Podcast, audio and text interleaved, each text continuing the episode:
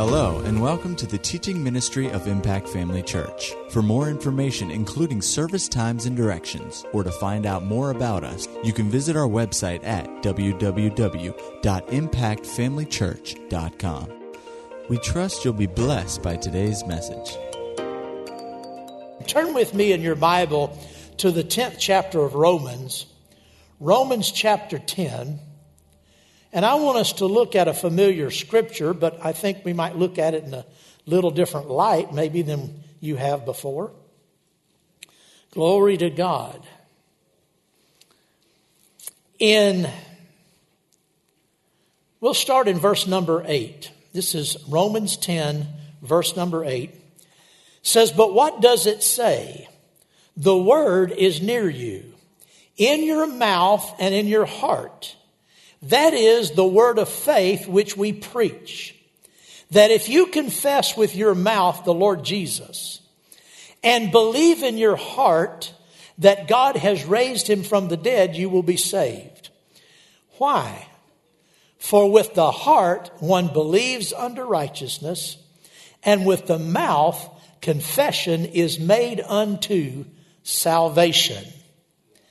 Now we know this you know, God has, has given our church a mandate, we know, uh, following the, the 26th chapter of Acts, that, that we are to uh, reach out to people and that we are to be ministers and witnesses of the things we've seen and of the things that He is yet speaking and revealing to us, all in the Word, of course uh, that he is opening people's eyes, turning them from darkness to light, from the dominion of darkness, dominion of Satan unto, unto himself, that we, they might receive remission of sins and their inheritance.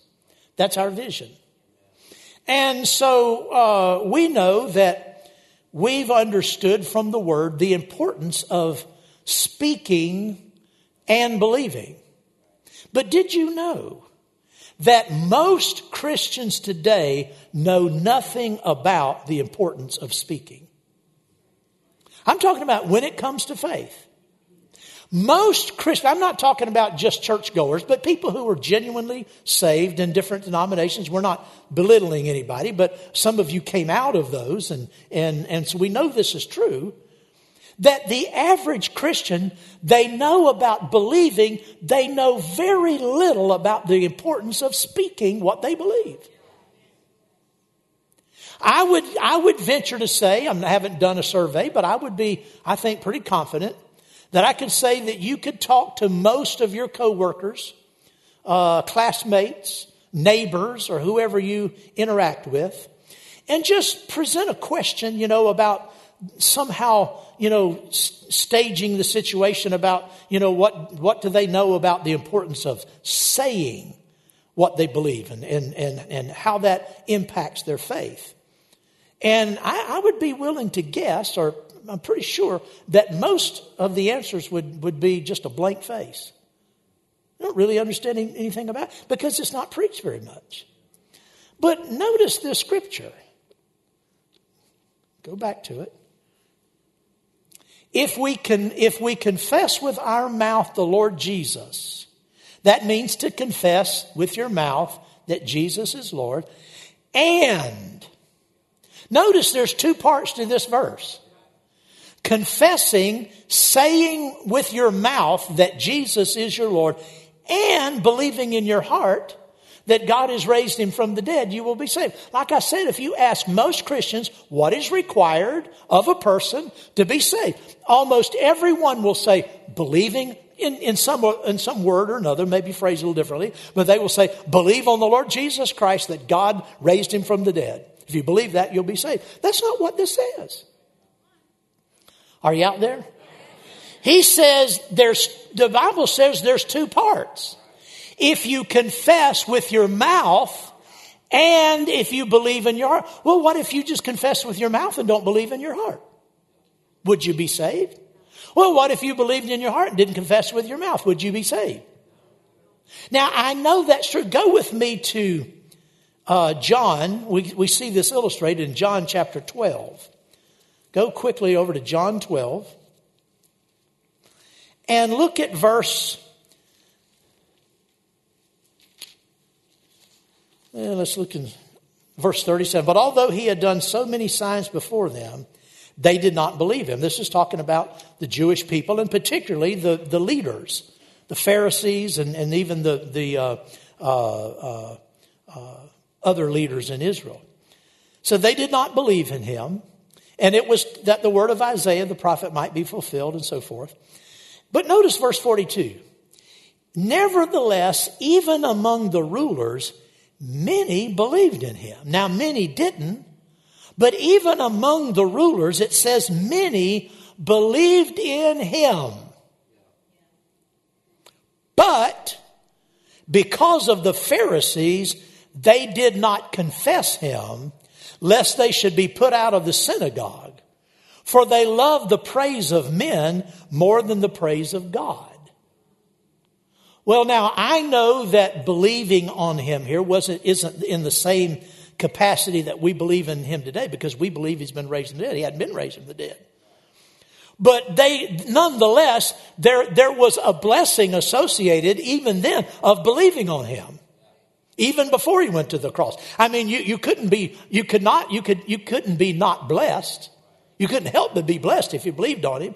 But only if you confessed him. Notice, many believed on him, but because of the Pharisees, they did not confess him lest, he, lest they should be put out of the synagogue, for they loved the praise of men more than the praise of God. What does that mean? It means they didn't get anything. Now, it doesn't say they didn't get anything, but that's the obvious, impl- it couldn't mean anything else. They believed in him, but they didn't get any blessing. It had no effect. You couldn't say they didn't believe because the Word of God says they believed. But it had zero effect because they refused to confess with their mouth. Now, like I said, very few Christians understand the importance of it. But I don't know about you. I just know how I think of things. Go back to Romans chapter 10. I just, this is the way my mind works. I don't know. Maybe, maybe you've had this thought, maybe you haven't. Verse 9 says that if you confess with your mouth that Jesus is Lord, I've always, just my natural, my natural thinking, and I know it's true and I believe it, but my natural, my natural thinking has always thought, that's so weird. What a weird, what a weird thing for God to say, if you confess with your mouth. I mean, actually spell it out. You gotta, you gotta, you gotta believe in your heart. I get that, but confess with your mouth. It just seems to me, it just seems to me to be in the natural, just odd. I don't know if anybody thinks that or not. Why? Why would, why is, why would God specify that we have to actually say something not, not just, you know, a lot of people think believing is just thinking.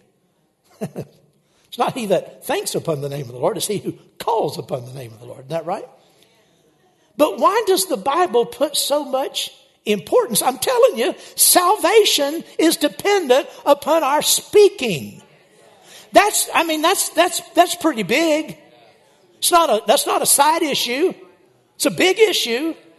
Why would God put such a premium on, I mean, equally, equal, of equal value, believing in your heart and using your mouth?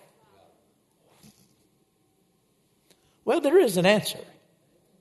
Amen. And, and it'll help us to see the answer. Amen. Glory to God. Go with me to John chapter 1. John chapter 1. I read something this week that stirred me up along this line. Hadn't intended to minister on this, but what I read really blessed me, and so Lord dealt with me about it, and so this is where this is coming from. Uh, in John 1, verse 1, this is a very well known passage of Scripture. In the beginning was the Word, and the Word was with God, and the Word was God. Because, I mean, it's such a, it's such a profound statement that you, there's no, uh, there, it's not surprising that this would be kind of a premium verse. I mean, all of the, the, Word of God is inspired, but you know what I mean. This is this is one that just gets your attention. In the beginning was the Word. I mean, that that takes you all the way back. In the beginning was the Word, and the Word was with God. But then it says, and the Word was God. He was in the beginning with God. So the Word is a He. All things were made through Him, and without Him nothing was made that was made. In Him was life, and the life was the light of men. Now it goes on to say in verse 14, the Word became flesh and dwelled among us and we beheld his glory, the glory as of the only begotten of the Father, full of grace and truth. Again, these are very uh, uh, well celebrated passages and, and verses. We love to hear them. We love to speak them. They're just, they're majestic. And I, I, believe every Christian who's been saved any length of time, if he's read the Bible, he's, he's read this and it resonates. It's so powerful. Also, when I got back into fellowship with the Lord, I, I, I really had never uh, thought about this scripture when I was younger, when I, I, was saved when I was younger. But, you know, I was just a young kid and I didn't know much. And uh, so I don't remember anybody really preaching on this, but they probably did. But when I got back into fellowship with the Lord, I was 20 years old. And, uh, you know, I just really began to consume everything I could. I read my Bible. I mean, just, just, it was my constant companion. I took my Bible with me to work every chance I had. 15 minute break in the morning, lunchtime, 15 minute break in the afternoon. I'd get my, my Bible out. I just, I just was hungry. And I also started reading other people's material.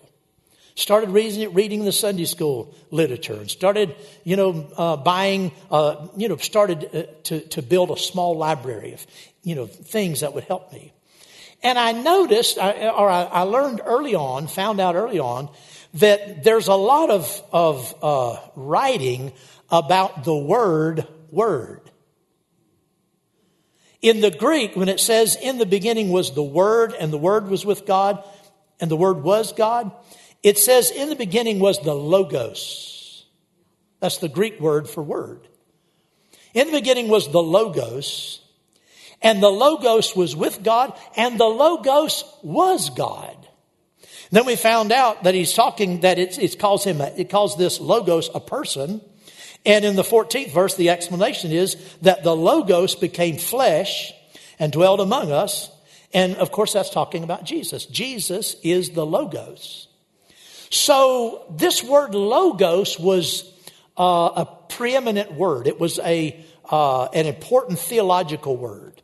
The more that I read, the more that I began to, I had a, a reference Bible that mom, mom had given me a few years before. I got it out, dusted it off, and started reading it. And, and so I, I read about the Logos, and I read other literature about that. And so it seemed that, that commentators and, and Bible teachers and scholars and of all stripe, you know, from all persuasions, talked a lot about the Logos because it's a captivating idea. Come to find out that, that, the, that the Greek word logos was, was, wasn't just uh, created for the Bible, it was already in use before the New Testament was written. The ancient Greeks, you know, they had a lot of gods. I mean, hundreds and probably thousands of gods. They had gods for the sun, the moon, you know, different things. But they had a sense that, that there had to be one chief God. There had to be a God all over these other gods. They just couldn't touch him. They couldn't find him. They didn't know who he was, where he was, what he was like. And so they just, they just they had a concept of the super God. That's where the word logos, they created this word, I don't know if they created it, but they coined it for that, that ultimate God, the true, real, overall God, the big God. And so this word logos came to mean in, in ancient Greek, it referred to the revealed truth of God, and that is the God above all gods. Everything that could be known about him was, was in, uh, vested in this name or in this word logos. Uh, when the writer of the New Testament came along, now this is a, John's not the first place uh, it's mentioned, I don't think, but, but it's here in the New Testament. And the word logos is, is, is prominent. It's all through the New Testament. And we, it, it has come to mean from the Bible the revealed, the total revelation of God. The total revelation, and the, it came to mean the total written word of God. In other words, from Genesis to Revelation is the Logos, the, the written form, and then it's, it's, it's uh, impersonated. It's, uh, uh, what, what's my word I'm looking for? Embodied, thank you. It's embodied in the Lord Jesus Christ. He is the embodiment. Jesus is the embodiment of this written word. Now, this written word is holy, it's important, and because it gives the full revelation of God to men. God's not giving further revelation. Now, He speaks to our own hearts about things. That's true. But as far as revealing who He is and, and that sort of thing, the Bible is complete. It is the total revelation of God, and in that sense, it is the Logos. Amen? But there's another important word that not a lot of people know about, and that's the word rhema. There's another Greek word for word. One is logos, it's very prominent, but there's another word, and it gets and it, it is used a lot in the New Testament too. Like I said, it's the word rhema. Now, not uh, I've read after a, a lot of theologians and, and so forth over, over the years. And they, they have a problem differentiating and distinguishing between the, the logos and the rhema. But there was a, there was a, a Methodist bishop, I guess, I think back in the 17 or 1800s, by the name of Adam Clarke. And I have a set of Adam Clarke commentaries, three volume set, real big, thick books, you know. And uh, he was he became a, a, Hebrew scholar and a Greek scholar and a Latin scholar and an English scholar, and he was just a scholar. I guess I guess he was able to do that because he was unmarried. I shouldn't have said that, but anyway, he became a scholar. And he mastered all of these languages, and in his commentary, I found the best description of really just a very simple uh, explanation of the difference between the Logos and the Rhema. He said it, I shouldn't have to read this because it's right, he's so short. The Logos is all of the written word of God. But he said the Rhema is a word from this that is spoken. The Rhema is a spoken word of God or from God. It has to be spoken, it has to be spoken out loud. It has to actually be spoken to be a Rhema. Well, why is that important? Uh,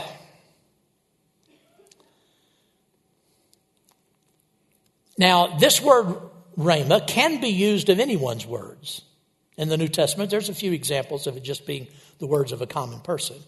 But primarily, it's used in the New Testament of a portion of God's logos. In other words, I don't quote the whole New Testament. when I'm uh, talking to you or talking to the devil or talking to God, I, I, I quote a part. When I, when I take a portion of the word, of the logos, and I speak it out, that word that logos then becomes a rhema. Okay? Uh, this word rhema is used often in the Gospels of Jesus' spoken word. It's usually translated uh, words or sayings. Just to give an example, turn real quickly over to Luke chapter 5. We'll look at this real quick and you'll see what I'm saying. Luke chapter 5, verse 5. Simon answered, and said to him, Master, we have toiled all the night and caught nothing. Nevertheless, at your word, I will let down this net. That's the word, uh, Rhema. Go to chapter 7, Luke 7, and look at verse 1. Now, when he concluded, that is, when Jesus concluded all his sayings, he, in the hearing of the people, he entered Capernaum. He reads this way Now, when he concluded all his rhema, so again, it's, it's, translated sayings. Then go over to the ninth chapter, and this will be the last example. Chapter 9, and let's look at verse 45. But they did not understand this saying, and it was hidden from them, so that they did not perceive it, and they were afraid to ask him about this saying. So, twice in verse 45, the word rhema is used and it's translated say. You can see how it was, it, it referred to Jesus' actual words, the actual words that, that fell from his lips. It, it was used of the things that he said and it called them his sayings. So, I'm just illustrating. Rhema is speaking. Now, when Jesus said anything, even if it wasn't from the Old Testament, because that was the only logos they had. It, it, Jesus, Jesus could have said, Twinkle, twinkle, little star, because Jesus was the logos. Then anything he said would have become the logos, because it would be the Word of God, because he's God, right? So, uh, the, the Rhema is speaking or saying the Logos. Amen. Go with me to Matthew 4. Now we'll get into I had to say all that just to get us grounded to see how powerful it is. Go to Matthew chapter 4. Matthew 4. Glory to God. This is the story of Jesus' temptation in the wilderness. I suppose next to the Garden of Gethsemane, which would be the number one example, but second to that, this was the greatest hour of temptation in the life of Jesus. Listen, the devil will challenge you the strongest when you first start out to obey him. He will see what you're made out of. If God can, if the devil can stop you when you first start out to obey him, if he can start, stop you there, uh, he's, he's, he's got you. He's ruined the harvest. And so as Jesus began his ministry, he faced a time of very serious, very powerful temptation. And, and most of you know the story, I'm sure. Uh, but Jesus answered the devil this way. He said, it is written, man shall not live by bread alone, but by every rhema that proceeds from the mouth of God. Notice he did not say logos. He said, man shall live by every rhema that proceeds from the mouth of God. You see, when God speaks, it's rhema. When the, the collection of it and the documentation of it is the logos and it's precious. Everything has to be checked by the logos because we know this is, this is the word of God. But it's interesting that Jesus did not use the fact that he was the Logos. In other words, he did not rely on his divinity. He didn't rely on the fact that he was the Son of God. Jesus did not overcome the devil because he was God. In fact, he didn't even appeal to the fact that he was God. He could have said, How dare you speak to me, devil? Do you not know who I am? He did not rely, he did not look at, he did not bank on, he didn't put any weight on, he didn't uh, uh, emphasize or even take any action based on who he was. He used the Rhema, not the Logos, but the Rhema. If you're going to defeat the devil, you're going to have to, and I'm going to have to be skillful in the Rhema of God. Like I said, many people are, are familiar with the Logos.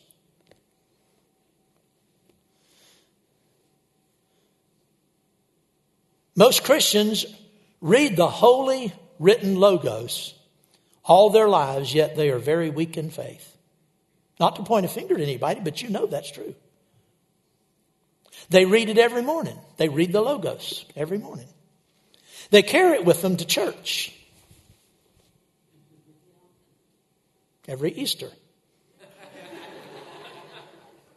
and more often. They keep it in a prominent place at home.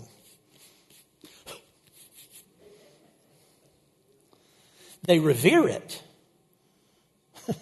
When I first started, when I first got back into fellowship, Lord, I started bringing my Bible, and it was almost this big, you know, because I didn't have a smaller one, and and, uh, and I would bring it to work. And I back then, because I worked where I worked, we often were not in places where you could go go out and get a lunch, and so I just took my lunch with me, and I had this gray plastic, uh, you know, 1940s looking lunch pail, you know. And I would take that to work, and, and my wife would make me a, a, a, scrambled egg sandwich and put some potato chips or something in there, and she'd bring, make me this big thing of tea, sweet tea. And so that would be my lunch. And, and I would, oftentimes, I was working in different locations, and I, I one day I remember I put my Bible down on a, on a shelf somewhere in an equipment room, and I put my lunchbox on top of it. And a, and a man came in the room. Now, before this, he had been using foul language and just, you know, just sounded like, I don't know where he went to church, if he went to church, but, but he was, you know, he didn't sound like he's interested in God at all. Just cussing all the time, every other breath. He came in and he looked over there and saw my lunchbox on top of my Bible and he went ballistic. He said, what are you doing putting the, putting, putting a, a lunchbox on top of the Bible? That's the Word of God. You reach over and he moved my lunchbox. He said, you don't put anything on top of the, of, of the Word of God, the Bible. And, and I thought, okay, you know, chill out, dude. But I thought, now isn't that interesting? He had reverence for the Logos, but it wasn't in him. He wasn't living it. A lot of Christians, you know, maybe are not that extreme, they're better than that, but they speak of the Logos. They talk about the Bible. They discuss the logo in Sunday school, in their study group. But they never speak the logo in faith to make it a rhema. And because of that, because there's no saying, no rhema, there's no faith. I can prove you that. Go to Romans chapter 10 again, where we were. Romans chapter 10. Are you out there? Praise the Lord.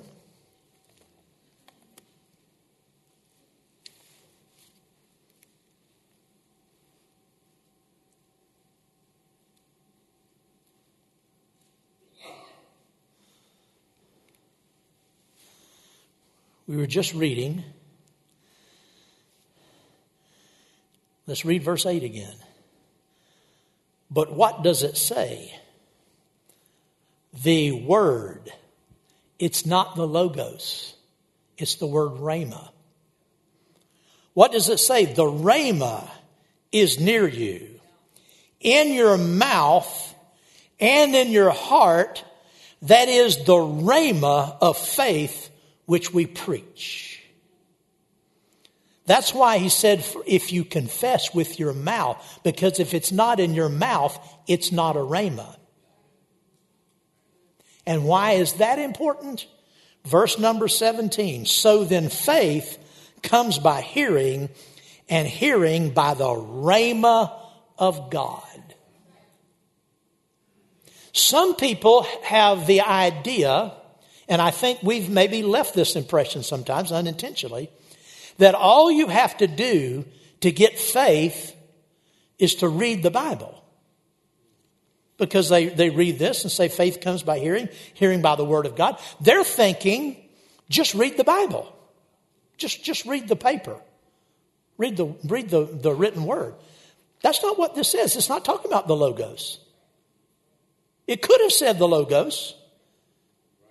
But it said faith comes by hearing the rhema of God. See, a person can believe and understand. They can have understanding of the precept. But until it becomes something that they speak, there's no power released.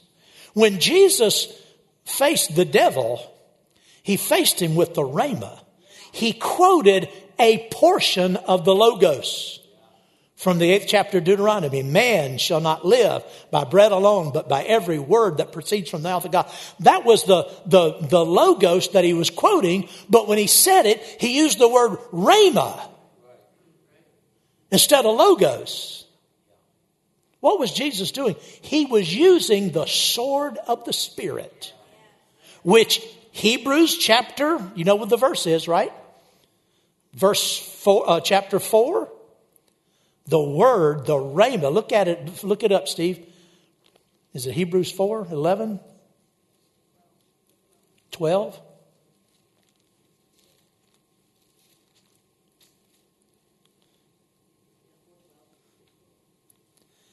For the word of God is living and powerful, sharper than any two edged sword, the rhema, the rhema of God. That's what Jesus was doing. The rhema is not a sword that you take in your hand, the rhema is the sword that comes out of your mouth. Remember, Jesus, when he comes back, he will, he will destroy this world, world. He'll have a sword coming out of his mouth. It's important that we understand the, this, this thing about speaking. Go with me to Hebrews chapter 11. We're in 4. Go to Hebrews 11. Look at verse number 3. We understand by faith, or by faith we understand, that the worlds were framed that word framed there means to bring back into order out of chaos. That's what, it, that's what the word, the Greek word frame means. It means to restore something that's chaotic, restore it back to order.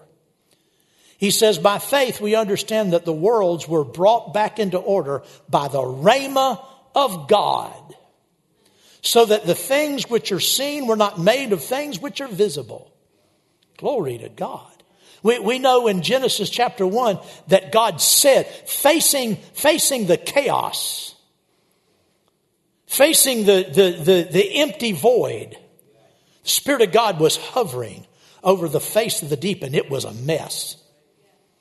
And God spoke a rhema. He spoke his word. He said, Let there be light. And light became. And we were all down through the various degrees of creation there. He spoke it.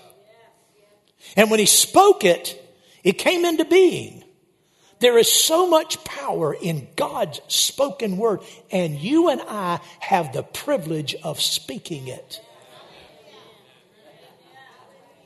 In fact, go over, notice it says the world, the things which are, are, are seen were not made of things which are visible. You, uh, uh, people that are knowledgeable in physical science, you know that's true. In uh, chapter 1, Hebrews 1, look at verse 3. Being the brightness of his glory, speaking of Jesus, the express image of his person, of God's person, and upholding all things by the rhema of his power. Did you know that our physical world is mostly nothing? now, I'm not real, I didn't really look into this, but from what I remember, just from what I remember, uh, you know, if you're, if you're, if you're looking at this, this metal pulpit, it's made up, uh, you can't see it, but it's made up of, of atoms, right? And if I remember right, atoms are, have a nucleus, and they have protons and huh? neutrons and protons, and they spin around. Okay. Now I did I did I didn't look up a lot, but I did I did look this up. The size of these uh, protons that and neutrons that, that are circular, circulating around. The size, the space that's involved in one atom, the protons would be about the size of a bumblebee flying around in, uh, in uh, uh, like a big, huge, like, what's the big place in Rome? The Peter's Basilica. Basilica basilica. The size of a bumblebee flying around in, in St. Peter's Basilica. It's mostly air. That's what, that's what each atom is composed of, of. Now, because they're going so fast, everything's spinning around there. I mean, they're spinning around so fast that they appear to be solid. You know, if you turn, uh, if, if you go to the airport, Amy's not here. You know, she, she, her dad has this airplane, and I've flown in it. And uh, you know, when you stand out there, you can look at that propeller blade. You can grab hold of it. You know, but once she cranks it, you, you don't want to try to grab, grab hold of it. It's spinning at like you know four thousand RPMs, and if you just as much as try to touch it, it's like touching a wall. Only it's spinning; it'll cut you. It seems to be a mass, but it isn't. It's just two blades. There's just two blades on this propeller. I mean, one on either side. But, but it's going so fast, it seems like it's solid. Our physical world is made up of this. And, and God, that's how He, when He spoke it, He called these atoms and these protons and neutrons together. And the Bible says that He's upholding everything by the rhema of his power. When he created birds, when he created livestock, when he created humans, when he created, you know, the, the, the ground, and it's, it's all, all substance is made up of nothing. If God for one moment decided to withhold that order, We don't be sitting on the ground. That with there wouldn't even be any ground. You know, we're all basically just a lot of hot air. I mean, there's really not anything in us. All of that is being, is being held together. It was created and it's being held together, held together by the rhema, the spoken word of God. We have the ability to put that word in our mouth. That's what makes confessing the Lord Jesus Christ so powerful is because we get, God requires us to put it in our mouth. To actually say it like He does. And it's true about anything that you're believing God for. For with the mouth we believe unto prosperity. With the mouth, we, we speak, we, we speak unto, unto healing, unto whatever it is that we're believing God, whatever God's promises. We use our mouth because that's what God uses. Glory to God. It's the rhema of God. Oh, hallelujah. In, uh, I tell you what, it's creative power. It's creative power because it's God's logos and it becomes creative when we speak it. Until we speak it, it doesn't do anything. It's the Logos, and we should value it. Don't misunderstand me. It's okay if you put your lunchbox on it, but uh, we, we should value it. We should honor it. We should read it. But it becomes powerful when we speak it, when we make it a rhema. That's when God upholds everything we say by the word of his power. He upholds it when we say it. Oh, glory to God. Whew, hallelujah.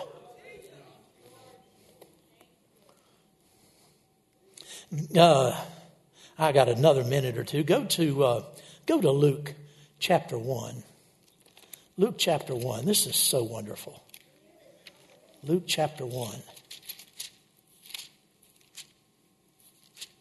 Luke 1, you remember this, you remember the, the account of Mary when, uh, when, the, when the angel appeared to her? And uh, said the Holy Spirit, this is 1, Luke 1, 35, the Holy Spirit will come upon you and so forth. Verse 37, the angel said this. For with, now this is probably, this is, this probably ranks up there among some of the, the uh, an instance of the worst translation in the King James Bible. It's just a terrible translation of what was actually said. Verse 37 says that the angel said, For with God, nothing will be impossible. That, that, that is, a, is a terrible translation. The ASV says it this way No rhema from God shall be void of power. That's what it actually says. No rhema from God shall be void of power. When that angel said that, Mary immediately responded and said, Behold, the maid servant of the Lord, let it be to me according to your rhema. Glory to God. And with that, the angel had done his job and he departed from her. Let it be unto me according to your rhema. What was she doing? She was speaking what he said. She got an agreement with what the angel said.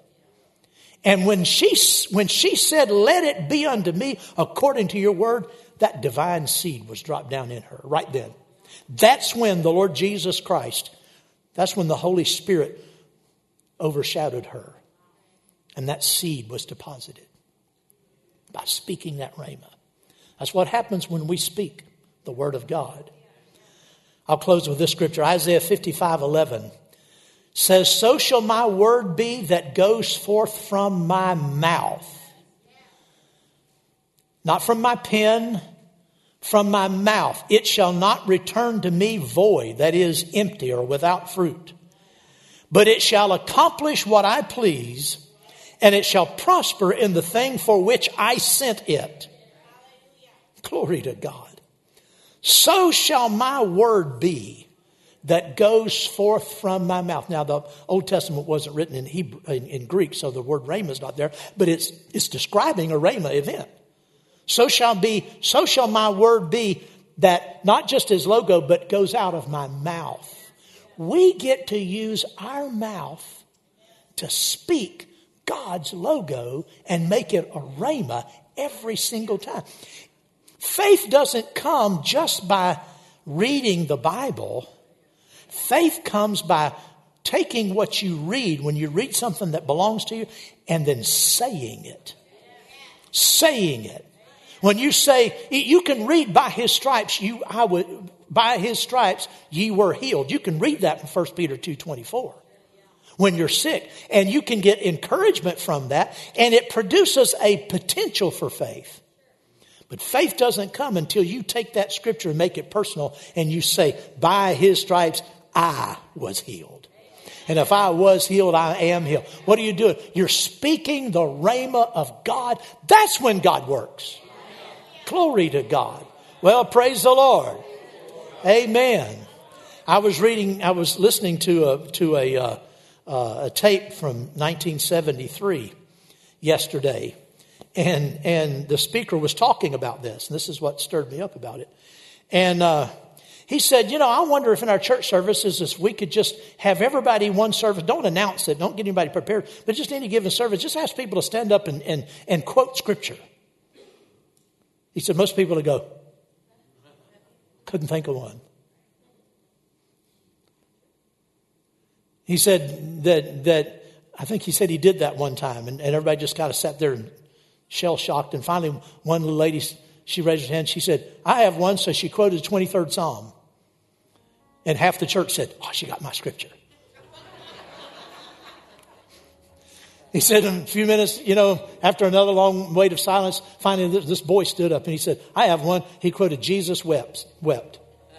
And other half of the church said, Oh, he got my other scripture.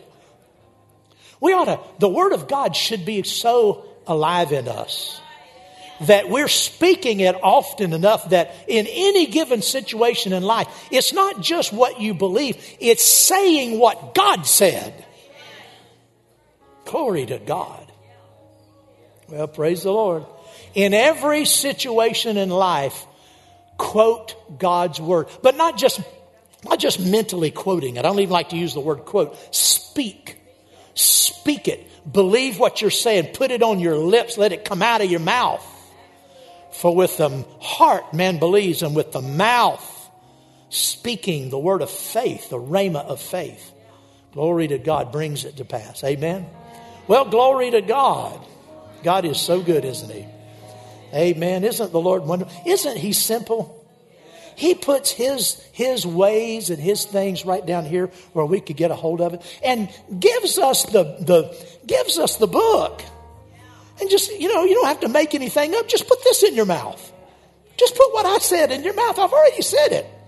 I know what it'll do. I know what I, it applies to all the different things you need. There's a word for me for everything. Put it in your mouth. Glory to God. You don't have to come up with your own sayings. God's already given us his sayings. Amen. Praise the Lord. Well, let's stand. Praise God. Hallelujah. Thank you, Father. Glory to God, glory to God, glory to God. Thank you, Father. oh, thank you, thank you, thank you, thank you that you sent your word. You've given us your logo, your logos. You, we have it, Father, to hold and to feed on, to renew our minds so that we know what is right, what your plan, what your will is. But you've invited us to make it Rhema. You've invited us to put it on our lips where it produces faith, where it produces power, where it becomes the sword of the Spirit. Oh, glory to God. Hallelujah. Father, we, we stand in awe of the simplicity of your divine will and plan. Stand in awe. Surely, if man had tried to formulate this, it would have been way more complicated. But you've said it, you've put it within the grasp of every person. The simplest person can lay hold of this and have miracle creative power flowing out of his mouth. Glory to God. So we make a commitment to you today to start speaking your word over situations that confront us. Saying what you've said, because no rhema from God is void of power. There's creative power just waiting to be released into our situation, waiting to be released into our families, into our home life, waiting to be released in the environment at the job, waiting to be released among our family members, far and wide. There's creative power just waiting to be released where our financial condition is. Where our healing, the body, this, this, the, the condition of our, our physical bodies, there's creative power just waiting to be released when we take the sword of the Spirit when we speak the living Rhema of God. Oh, glory to God. You'll uphold all that we say. You'll uphold all that we say because you uphold all things by the Rhema of God. Glory to God. We thank you for it, Father. At Impact Family Church, it is our desire to see you blessed through the power of the Word of God. We have been helping people to change their world for over 25 years through our dynamic ministries and teaching. If you are going to be in the North Central Florida area and are interested in attending our services or just want more information about us, you can visit us online at www.impactfamilychurch.com.